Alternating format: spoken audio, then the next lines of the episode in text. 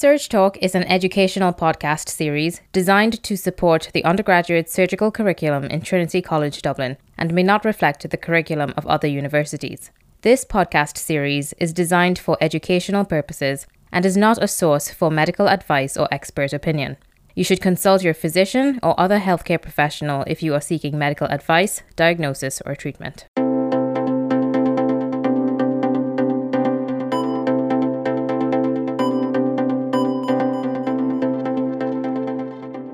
Hello and welcome to SurgTalk, a surgical podcast for medical students from Trinity College Dublin. My name is Susie O'Neill, I'm lecturer in surgery, and joining me today will be Miss Claire Donahue. Oh, hi Susie, thanks for having me. Many of you will know Miss Donahue as a consultant upper GI surgeon in St James's and a Trinity senior lecturer. She's joining us today for our second episode, Approach to Dyspepsia. So to start off, a 40-year-old female presents with a 1-month history of intermittent burning sensation in her abdomen. What other questions would you like to ask regarding her symptoms? So the first thing obviously is to start with an open approach to the patient, so letting them kind of tell you what brought them into you and why they were concerned about their symptoms before asking any specific questions. So when they're talking about their symptoms, I'd be listening carefully for what they're specifically describing as dyspepsia, so like what the actual symptoms are. And I'd also be listening to them about how long it's been there for and whether it's a new symptom or a symptom that they've had before. So to be sure that I'm approaching it right, I suppose what I'm thinking about when I'm evaluating somebody who might have dyspepsia is whether their symptoms fit with the symptoms that are dyspeptic symptoms. So they're bothersome epigastric pain, which is often burning in nature, or bothersome bloating, which is often postprandial or after eating, and early satiation, which is where you eat smaller amounts because you feel fuller quicker. So if patients have any of those three symptoms for usually a minimum duration of 4 or 6 weeks, then they meet the criteria to fit for having dyspepsia. So that helps me kind of narrow into how I'm going to think about it. So I think this lady has described that she has a burning sensation in her abdomen, so I think particularly in the epigastric region, so I think she fits with dyspepsia from that point of view. The other final thing that I'm listening out for, and then I'll ask some specific questions about, are whether the patient has any alarm symptoms for dyspepsia. So just to go through the alarm symptoms for when patients have dyspepsia, there where they have dyspepsia and also any of the following symptoms like unintentional weight loss, which I'd usually quantify as at least 5% of their body mass over the last 6 weeks, whether they have any dysphagia or dynaphagia, which would point to having a problem with the esophagus or perhaps a mechanical problem there, which is a cancer, whether they're having persistent vomiting, whether they have any signs or symptoms that tell me that they're having GI bleeding or anemia, whether they have a family history of an upper GI cancer in a first-degree relative, so that's somebody who's either their parents or their brothers and sisters, and if they have a history of an upper GI malignancy, so anything from the esophagus all the way down in the upper part of the digestive tract, including pancreatic cancers, or whether they have persistent vomiting as a symptom. The other thing to think about when patients have dyspepsia is their age. So if this is a new onset symptom in somebody who is, the guidelines vary for this, so it could be over 50, over 55 or even over 60 years, then you're a little bit more concerned that this might be a significant problem like a GI malignancy. So if a patient is older and they have a new onset dyspepsia, then that itself is an alarm feature. So she does describe the burning sensation as being mainly in the epigastric region, but sometimes it can migrate to the right upper quadrant, and she does say that it's burning in nature. It's worse before meals and it often wakes her from sleep. It can be relieved by eating and is often associated with abdominal bloating. So at this stage, what would be your differential diagnosis and what further questions would you like to ask? The symptoms that she describes are symptoms that fit with dyspepsia, and I recognise, talking to people who have dyspepsia, that the vast majority of people who have symptoms have functional dyspepsia, which is something that we don't really understand very well in Western medicine. I think we should conceive of it as a disorder of the gut-brain axis, or the interaction between the gut and the brain. The reason we don't really understand it is that the pathophysiology of it is probably quite complex, and it involves things like alterations in how the brain senses normal functions of the GI tract. Probably in some people a change in their microbiome, which might be causing changes in their motility and their ability to relax their GI system when they eat. They might also have visceral hypersensitivity, where their body or their brain is paying more attention to the normal digestive functions that they have, so it results in them having symptoms even though there's no structural features that we can find when we do the standard imaging and investigations. So most people who present with dyspepsia have functional dyspepsia. Probably over 80% of people who go to their GP with dyspeptic symptoms, their symptoms are functional in nature. However, there are a number of other pathologies that present with dyspepsia that also can be important to pick up because they can be relieved or successfully treated. with different interventions. So some of the other differentials that are important to think about are gastritis or peptic ulcer disease or H. pylori. So I always think of those as a spectrum of disease because they all have very similar causes, but the symptoms don't necessarily tell you how severe the ulceration is in the digestive tract. I also think about patients who are presenting with biliary colic or gallstone disease, which can often have dyspeptic-like symptoms for some patients. I think about patients might have a malignancy of the upper digestive tract, so patients with esophageal or gastric cancer might present with just dyspeptic symptoms, particularly if it's at the junction and it's not causing a mechanical blockage that would cause dysphagia. Or similarly, digestive tract cancers, like in the biliary system or in pancreatic cancer, can present in sometimes, even though they're more locally advanced or late, they can cause just dyspeptic symptoms when they're starting to cause issues for patients. And then some of the rarer causes for dyspepsia would be things like celiac disease or chronic pancreatitis, inflammatory disorders of the digestive system like Crohn's disease or sarcoid or amyloidosis, which are all extremely unusual and actually quite rare, or things like mesenteric ischemia. So they're the kind of differentials that I'm thinking about when I'm talking to somebody. This lady could have any of those, and I suppose we probably need to hear a little bit more of her history in order to figure out whether she might fit in any of those diagnostic criteria or whether it sounds like it's more functional in nature. So she does say that in the past week she's had one episode of vomiting and two episodes of dark stools. She does deny hematemesis. She also denies any chest pain, acid rash, dysphagia or regurgitation, as well as weight loss, steatorrhea or changes in bowel habit. She does admit to regular use of ibuprofen for neck pain, which has been worse lately, but denies any steroid use in the past. She has no medical or surgical history, has a 15-pack-year history of smoking and drinks about 10 units of alcohol at the weekend. There's no family history of GI malignancy. What would you like to look for on examination? That history helps clarify a few things for me. The first is that she sounds like she might have had melena, and some of the questions that can be helpful to figure out whether the dark stool is actually melena is actually it's got a very horrible smell that patients notice is different to usual stool. And it can often be very sticky and it can be difficult for them to wipe or to flush away. And particularly if they're not taking any iron supplements, they shouldn't really have any dark stool.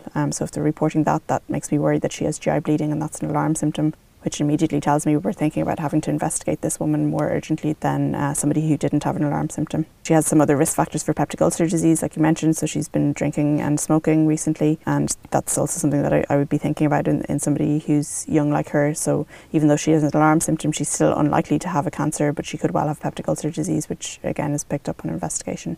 So the other things that we look for in dyspepsia, I suppose, on exam. The exam is more to rule out problems rather than to rule them in, so we're not really expecting to find anything on an examination, but we will check the vital signs for the patient to make sure that they don't have any obvious signs of hemodynamic instability, which would make you think that this patient might need to go urgently to the emergency department to have their GI bleed investigated. You'd also examine their abdomen looking for any tenderness or guarding. That would make you think that they might have peritoneal signs, which would make you much more concerned that there's an acute abdominal problem going on here rather than something that might be a more chronic problem that you can work up with the patient in the next number of weeks.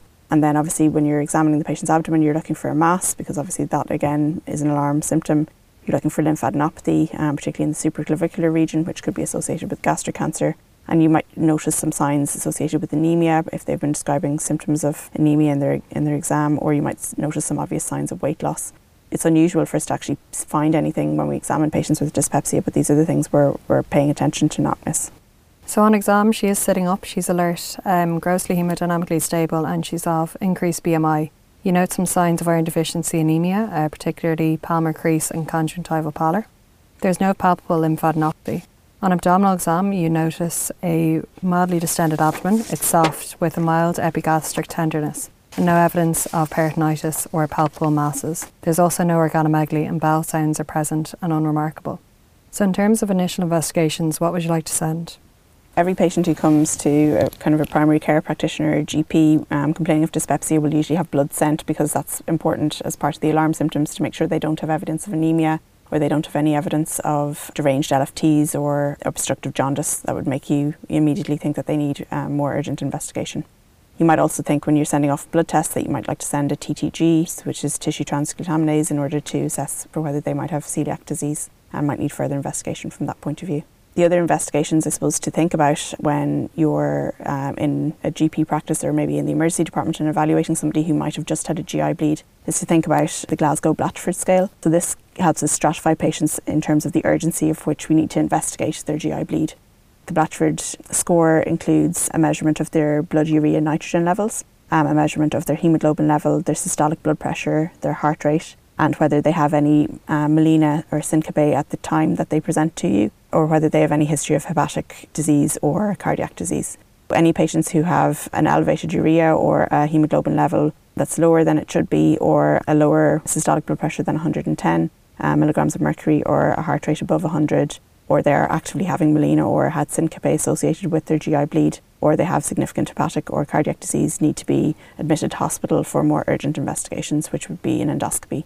If the patient has had a GI bleed but doesn't have any of those, then they're probably safe to be worked up as an outpatient with a more urgent endoscopy that should take place in the next week or two as an outpatient. I think that can be a very useful scoring system for deciding whether patients need to be urgently investigated for their GI bleed or whether it's something that we can do as an outpatient in an expedited manner.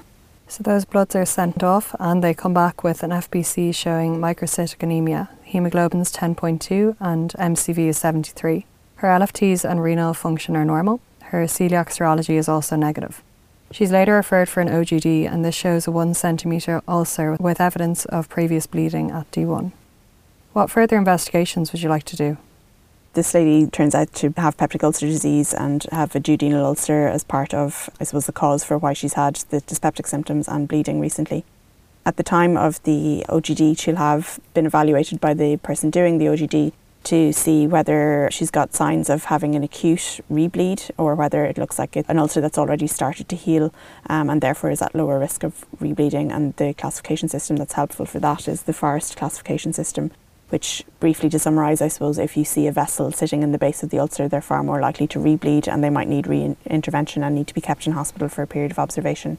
Patients who rebleed with duodenal ulcers are most likely to do that in the first 72 hours. That's usually the time period we keep them in and keep them on a PPI infusion in order to reduce the risk of rebleeding and to intervene if they do rebleed.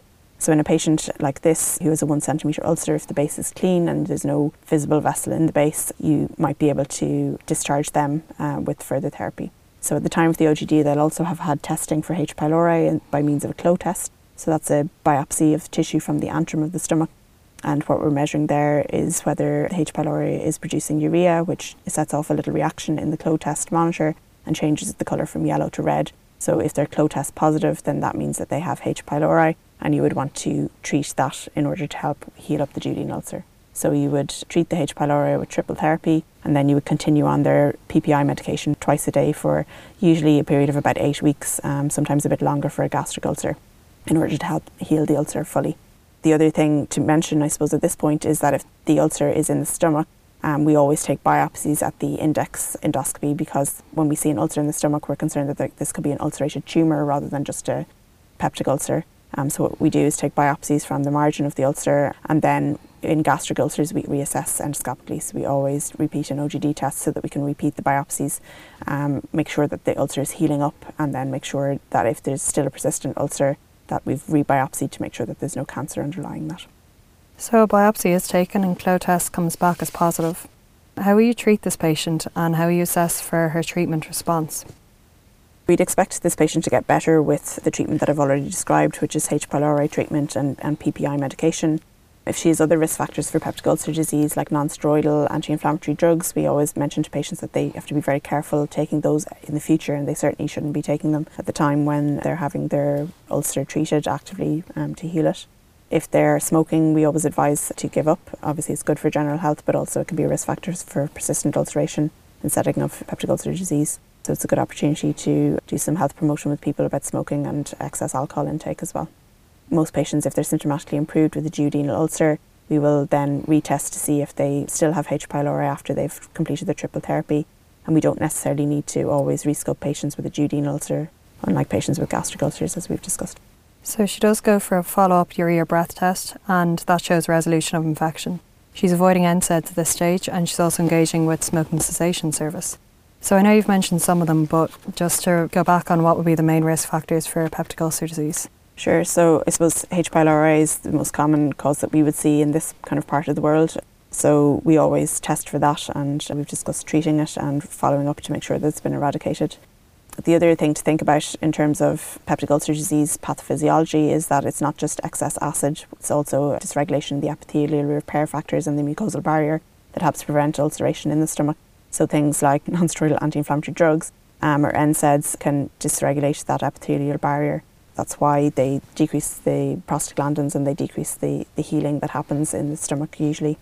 Other risk factors would be other types of drugs. People who are on long-term steroids can often develop ulceration in their stomach, and you need to evaluate for that. People who take cocaine or methamphetamine regularly can also have problems with ulceration in their digestive system.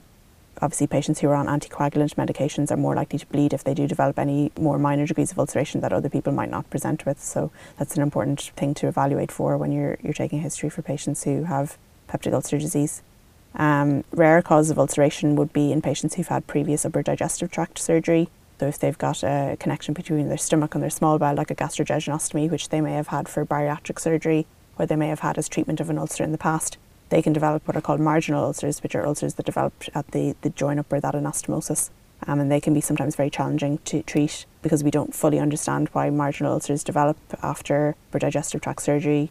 My hypothesis is that it's related to changes in the microbiome, but we don't really understand that well enough in order to be able to treat it. And sometimes patients who have persistent marginal ulcers after upper GI surgery need to have revisional surgery to treat those. And then I suppose if you start seeing patients who are having recurrent peptic ulceration and you've ruled out all of these other risk factors like smoking and non-steroidals, excess alcohol intake, H. pylori, then you can start thinking about kind of rarer causes like inflammatory problems of the digestive system, like Crohn's disease or sarcoid or amyloid, and you should be able to pick those up by biopsying and also talking to your pathologist and letting them know that this is a slightly unusual case of ulceration and they might need to think about doing further staining to look for things like amyloid.